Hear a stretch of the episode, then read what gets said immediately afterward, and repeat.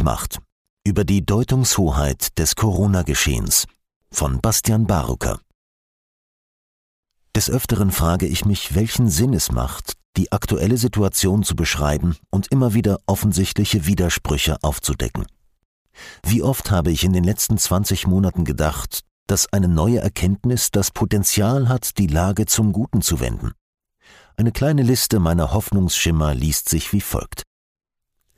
Als ein internationales Forscherteam Drostens PCR-Test begutachtete und feststellte, dass er erhebliche Fehler aufweist, dachte ich, jetzt muss sich doch was tun. Jetzt muss doch in jeder Redaktion in Deutschland endlich der Groschen fallen und das Verbreiten von Infektionszahlen enden. Ich stimme dem Immunologen Professor Beda Stadler voll und ganz zu, wenn er diesbezüglich sagt, Chefredaktionen von Schweizer Medien sollten jeden Mitarbeiter, der bei einem positiven PCR-Test von Infektion redet, eine Woche in unbezahlten Urlaub schicken, um immunologische Bildungslücken zu schließen. Als Dr. Wieler, der Chef des Robert Koch Instituts, vor Publikum bezeugte, dass jeder Tote mit einem positiven Testergebnis eben dieses fehlerhaften Tests ein Corona-Toter sei, war ich überzeugt, dass jetzt alle Journalisten aufspringen und die Sache geklärt sei. Noch stärker ging ich davon aus, als er später verkündete, dass die Corona-Regeln nie hinterfragt werden dürften. Als die Testzahlen im März 2020 von einer Woche zur nächsten verdreifacht wurden und diese Testflut als Grundlage genutzt wurde, um vor steigenden Inzidenzen zu warnen, war ich mir sicher, dass das doch jeder durchschauen müsse. Als Menschen, die im April 2020 mit dem Grundgesetz in der Hand auf dem Rosa-Luxemburg-Platz standen, von der Polizei entfernt wurden, vermutete ich, dass nun wirklich jeder verstehen sollte, dass hier Unrecht passiert. Die Begründung, das Tragen des Grundgesetzes sei eine politische Botschaft und deshalb nicht zulässig. Sollte die Öffentlichkeit vergessen, dass es das Grundgesetz gibt? Als bekannt wurde, dass es eine Untersterblichkeit in Deutschland für das Jahr 2020 gab, bis heute circa 10.000 Intensivbetten aufgrund von Personalmangel abgebaut wurden und circa 25 Krankenhäuser geschlossen wurden, dachte ich, Jetzt glaubt den Politikern doch niemand mehr, dass ihnen die Gesundheit der Bevölkerung am Herzen liegt, zumal von offizieller Seite bekannt wurde, dass nur zwei Prozent der Krankenhausauslastung durch Covid-Patienten verursacht wurde. Als veröffentlicht wurde, dass zum Beispiel Schweden und Florida ohne die Maßnahmen keinerlei Überlastung des Gesundheitssystems erleben, meinte ich, dass nun jeder versteht, dass die Maßnahmen fast keinen Nutzen haben. Als dann einer der bedeutendsten Epidemiologen der Welt bestätigte, dass die Maßnahmen keinen signifikanten Einfluss auf das Infektionsgeschehen haben und die Infektionssterblichkeit durch SARS-CoV-2 nicht sehr hoch sei, ging ich davon aus, dass das Maßnahmentheater bald vorbei wäre. Zu meiner tiefen Enttäuschung musste ich feststellen, dass ich mich jedes Mal geirrt habe. Das Corona-Narrativ besteht abgekoppelt von der Realität. Es erschafft eine Realität, indem es sich in fast alle Bereiche unseres Lebens schleicht und dort tiefgreifende Veränderungen bewirkt. Das Schöne an einer Enttäuschung jedoch ist das Ende einer Täuschung. Das kann schmerzhaft sein, öffnet aber die Augen für die tiefer liegenden Vorgänge. Sollen wir vergessen? Wer die Vergangenheit beherrscht, beherrscht die Zukunft. Wer die Gegenwart beherrscht, beherrscht die Vergangenheit. Aldous Huxley. Als ich erfuhr, dass die WHO im Jahre 2009 die Definition einer Pandemie veränderte, so dass nun eine Infektionskrankheit, die in verschiedenen Ländern auftritt, ohne dort schwere Krankheit oder Tod herbeizuführen, bereits eine Pandemie ist, ahnte ich, worum es geht. Sollen wir vergessen? Der Soziologe Ulrich Beck definiert Machtverhältnisse als Definitionsverhältnisse. Wer die Macht zu definieren hat, welche Bedeutung einem Begriff zukommt, hat die Weltsicht der Menschen in seinen Händen. Die letzten 20 Monate sind viel mehr als eine medizinische Krise oder ein Politikversagen. Meiner Meinung nach handelt es sich um eine Erschütterung grundlegender Errungenschaften und Begriffe unseres Zusammenlebens, bis hin zu biologischen Grundpfeilern unserer Existenz. Ein hervorragendes Beispiel in zweierlei Hinsicht ist die Bedeutung von Immunität. Ich erinnere Sie daran, dass wir ein Immunsystem besitzen, welches uns schützt. In der ganzen Phase der Pandemie wurde die der Impfimmunität überlegene natürliche Immunität verschwiegen. Das gängige Narrativ ist, dass nur die Impfung Immunität erzeugen kann. Dazu kommt, dass von Anfang an behauptet wurde, SARS-CoV-2 sei ein Coronavirus, gegen das niemand immun ist. Diente all das von Anfang an dem Versuch, die natürliche Immunität in Vergessenheit zu bringen? Auch hier verweise ich auf den Immunologen Professor Beda Stadler, der sagt, sollte ein Virologe oder ein Epidemiologe weiterhin behaupten, dass SARS-CoV-2 ein neues Virus sei, gegen das es keine Immunität gebe, nachdem man schließlich SARS-CoV-2 mit einem Antikörper gegen SARS-CoV-1 nachweist, müsste man ihm den Lehrauftrag entziehen. Aber wir sollen scheinbar unsere körpereigene Immunität vergessen und uns schutzlos fühlen. So als bräuchten alle Menschen dieser Erde eine Impfung oder Gentherapie, um immun gegen SARS-CoV-2 zu sein. Was uns zur nächsten Definitionsveränderung bringt, die Impfung, mittlerweile nur noch verharmlosend Peaks genannt. Auch dieser Begriff wurde unterwandert und mittels politischer Einflussnahme im Jahre 2009 geändert. So ist es möglich geworden, die gentherapeutischen mRNA-Präparate Impfungen nennen zu dürfen. Den Unterschied zwischen beiden werden wir vielleicht vergessen. Die WHO hat neben ihrer Umdeutung des Begriffs Pandemie noch eine weitere Begrifflichkeit angepasst, um das Vorhaben, den ganzen Erdball zu impfen, notwendig erscheinen zu lassen. Es geht um die zweite Ebene der Immunität, die Herdenimmunität. Früher war es möglich, diese auch als Bevölkerung durch eine durchgemachte Infektion zu erwerben. Seit Oktober 2020 ist, Zitat, Herdenimmunität, auch bekannt als Populationsimmunität, ein Konzept, das für Impfungen verwendet wird, bei denen eine Population vor einem bestimmten Virus geschützt werden kann, wenn ein Schwellenwert für die Impfung erreicht wird. All diese Umdeutungen erschaffen eine Realität, in der der Mensch völlig abhängig von einem Pharmaprodukt ist, um sich persönlich und auch als Gesellschaft zu immunisieren. Der ursprüngliche Vorgang der natürlichen Immunität konnte so Stück für Stück in Vergessenheit geraten. Doch das aktuelle Vergessen erstreckt sich noch viel weiter. Unabhängig vom medizinischen Aspekt dieser Krise ist fast jeder Bereich unserer Gesellschaft davon betroffen. Hier nur ein paar Beispiele. Diskurs und Debatte. Scheinbar vom Aussterben bedroht ist die Fähigkeit zur Debatte. Medien und Politiker nutzen Sprache als Waffe und haben sich einen aggressiven und ausgrenzenden Ton angewöhnt. Kritiker der Gentherapie sind Impfgegner. Kritiker der Corona-Maßnahmen sind Corona-Leugner. Die inhaltliche Auseinandersetzung mit verschiedenen Standpunkten wird durch Beleidigung und Pauschalisierung ersetzt. So wird der Eindruck vermittelt, dass gewisse Ansichten nicht mehr Teil des Debattenraumes sind und Vertreter dieser mit Recht diffamiert werden können. Unabhängig vom Inhalt der Debatte ist diese Ausgrenzung mit Aggression gleichzusetzen und eine Gefahr für diese Gesellschaft. Der notorische Ausschluss von Menschen oder Themen aus einem gesellschaftlichen Diskurs ist kein friedvoller Akt. Sich gegenseitig wertschätzend zuzuhören, ist die Grundlage einer friedlichen Kommunikation. Eine wertschätzende Verständigung dringt nicht auf Überzeugung, also den Konsens, sondern hat einen friedlichen Diskurs zum Ziel. Dieser ist Grundlage einer friedlichen Gesellschaft.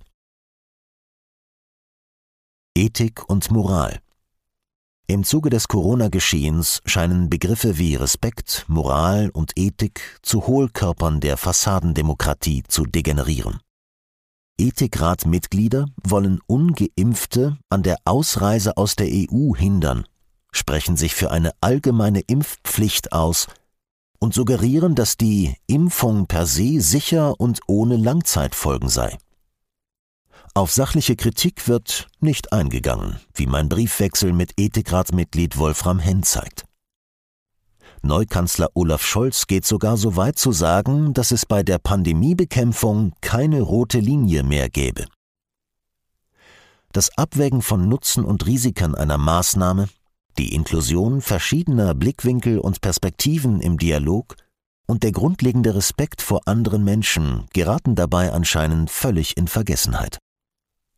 Der folgende Text des japanischen Gesundheitsministeriums bezüglich der Covid-19-Impfung liest sich wie ein Artefakt aus einer längst vergangenen Gesellschaft, die noch nicht vergessen hat, dass die Einwilligung zu einer medizinischen Behandlung laut Nürnberger Kodex nie aufgrund von Druck oder Angst geschehen darf. Dieser besagt nämlich im Detail, dass die freiwillige Zustimmung der Versuchsperson unbedingt erforderlich ist. Das heißt, dass die betreffende Person im juristischen Sinne fähig sein muss, ihre Einwilligung zu geben, dass sie in der Lage sein muss, unbeeinflusst durch Gewalt, Betrug, List, Druck, Vortäuschung oder irgendeine andere Form der Überredung oder des Zwangs von ihrem Urteilsvermögen Gebrauch zu machen, dass sie das betreffende Gebiet in seinen Einzelheiten hinreichend kennen und verstehen muss, um eine verständige und informierte Entscheidung treffen zu können. In Übereinstimmung mit diesen Prinzipien schreibt das japanische Gesundheitsministerium folgende wohltuende Worte. Obwohl wir alle Bürgerinnen und Bürger ermutigen, sich gegen Covid-19 impfen zu lassen, ist die Impfung nicht obligatorisch oder vorgeschrieben. Die Impfung wird nur dann durchgeführt, wenn die zu impfende Person nach der Aufklärung ihr Einverständnis gegeben hat. Bitte lassen Sie sich aus eigener Entscheidung impfen, wobei Sie sich sowohl über die Wirksamkeit bei der Verhütung von Infektionskrankheiten als auch über das Risiko von Nebenwirkungen im Klaren sein sollten. Ohne Zustimmung wird keine Impfung durchgeführt. Bitte zwingen Sie niemanden an Ihrem Arbeitsplatz oder in Ihrem Umfeld, sich impfen zu lassen, und diskriminieren Sie niemanden, der nicht geimpft ist. Ich spüre bei diesen Worten eine körperliche Entspannung und eine Art Trauer. In diesen Sätzen spiegelt sich mein Bedürfnis, als Mensch mit eigenständiger Autonomie und Souveränität behandelt zu werden. Diese Herangehensweise begegnet mir auf Augenhöhe und mit Respekt. Hatte ich selber schon vergessen, dass es so eine Art der Sprache noch gibt? Ist es deshalb so berührend, weil es eine schmerzhafte Erinnerung daran ist, was eigentlich ethisch vertretbar und menschlich wäre? Der Transhumanismus. Ich weiß nicht, wie es Ihnen geht, aber manchmal frage ich mich, wann der Zeitpunkt gekommen ist, den Schreibtisch zu verlassen und alle Kraft und Energie direkt auf die Straße zu bringen. Wenn ein Haus in Flammen steht, sollte nicht lieber schnell gelöscht werden, anstatt noch zu recherchieren, wie es dazu kommen konnte und die Art des Brandes zu beschreiben? An welchem Punkt stehen wir hier und heute? Vielleicht können wir manches nicht mehr ändern, geschweige denn den Brand ganz löschen. Vielleicht können wir manchmal nicht mehr tun, als zu beschreiben, was einmal war, damit es nicht ganz verloren geht. Ich habe den Eindruck, dass die letzten zwei Jahre eine so starke Wirkung auf unsere Gesellschaft ausgeübt haben, dass manches schwer, aber nicht irreparabel beschädigt wurde. Unsere Kinder haben zwei Jahre in einer Gesellschaft gelebt, die von Angst und dem zwanghaften Einhalten von Distanz- und Hygieneregeln durchdrungen war, während sie jeden Tag vielen maskierten Menschen begegnet sind. Sie haben sich in dieser Zeit bereits ein Stück weit an diese unmenschliche Welt gewöhnt. Es wird Zeit und Begleitung brauchen, um ihnen begreiflich zu machen, was geschehen ist und dass die Welt der letzten 24 Monate der schwerste Fehler in der Geschichte des Gesundheitswesens war. Was ist jedoch, wenn dieser Brand nicht durch einen Unfall verursacht wurde, sondern durch Brandstiftung? Klaus Schwab, der Gründer des World Economic Forum, hat eine der einflussreichsten Nichtregierungsorganisationen dieser Welt und Autor des Buches The Great Reset spricht sich für einen Neustart der Gesellschaft aus. Die Corona-Pandemie markiere dabei den Startschuss der vierten industriellen Revolution. Bereits im Jahr 2016 sprach er in diesem Zusammenhang von der kreativen Zerstörung. Außerdem ist er ein Befürworter der Verschmelzung physischer und digitaler Identität, ein Bestandteil des sogenannten Transhumanismus. Vielleicht sind also die umfassenden Umdeutungen grundlegender gesellschaftlicher Prozesse nicht nur ein Unfall, sondern Teil einer kreativen Zerstörung. Schlussendlich, obwohl es unglaublich klingt, steht vielleicht unser Menschsein auf dem Spiel. Die Idee des Transhumanismus ist die Überwindung des Menschseins.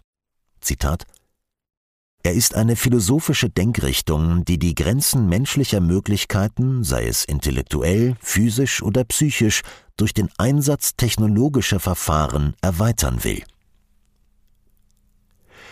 Die Verschmelzung des Menschen mit der Maschine ist eine Fantasie, die dem Irrglauben entspringt, die Natur durch menschliches Handeln optimieren und kontrollieren zu können. Sie ist die logische Weiterführung unseres langen Irrwegs der Naturentfremdung. Damit meine ich sowohl die Natur im Außen als auch die Natur des Menschen. Ich schreibe, um daran zu erinnern, dass der Mensch als soziales, kooperatives, gemeinschaftssuchendes Wesen auf diesen Erdball kam.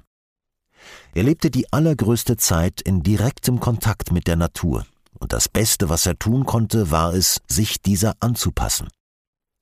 Dabei organisierte er sich meist in kleinen Gruppen und musste deshalb Lösungen finden, die für alle passen. Er konnte nicht anders, als regional und unter Einbezug aller Interessen sein Leben zu gestalten. Ich schreibe, um daran zu erinnern, dass wir ein Immunsystem haben und die Verantwortung für unsere Gesundheit tragen. Das Potenzial unseres Immunsystems entwickelt sich in Abhängigkeit zu der Art und Weise, wie wir unser Leben als Mensch führen. Es steht sogar in direkter Beziehung zu der Art und Weise, wie der Mensch auf diese Welt kommt. Auch hier nur nebenbei bemerkt kann es sein, dass wir bald vergessen haben, dass die Geburt ein natürlicher Prozess ist, der normalerweise ohne medizinische Intervention ablaufen könnte, wenn man diesen uralten primitiven Vorgang nicht stören würde. Genau wie die Suggestion, dass wir ein Medizinprodukt, die Spritze, brauchen, um immun zu sein, wird seit Jahrzehnten suggeriert, dass Frauen die Intensivmedizin brauchen, um Kinder auf die Welt zu bringen. Ich schreibe, um daran zu erinnern, dass wir in der Lage sind, miteinander respektvoll und achtsam Debatten zu führen und Lösungen zu finden. Wir sind in der Lage, andere Menschen als wertvolle Wesen zu respektieren und ihnen auf Augenhöhe zu begegnen. Anstatt den Menschen überwinden zu wollen, schlage ich vor, dass wir uns mit dem Menschsein wieder stärker zuwenden, es erkunden und uns mit dessen Ursprung rückverbinden. Dabei meine ich nicht, dass wir uns, wie die moderne Psychologie es tut, fast ausschließlich mit dem Verhalten der Menschen mit europäischem Hintergrund beschäftigen. Nein, ich möchte daran erinnern, dass wir uns auch mit unserem indigenen Menschsein verbinden. Die alte und ursprüngliche Lebensweise steckt voller Weisheit für unsere aktuellen gesellschaftlichen Herausforderungen. Philosoph und Biologe Andreas Weber prägte diesbezüglich den Begriff der Indigenialität, welche bedeutet, sich als aktiven Teil eines sinnvollen Ganzen zu verstehen und so zu handeln, dass die eigene Lebensqualität die des Ganzen steigert. Wir brauchen demzufolge keinen Great Reset, sondern einen Great Reconnect.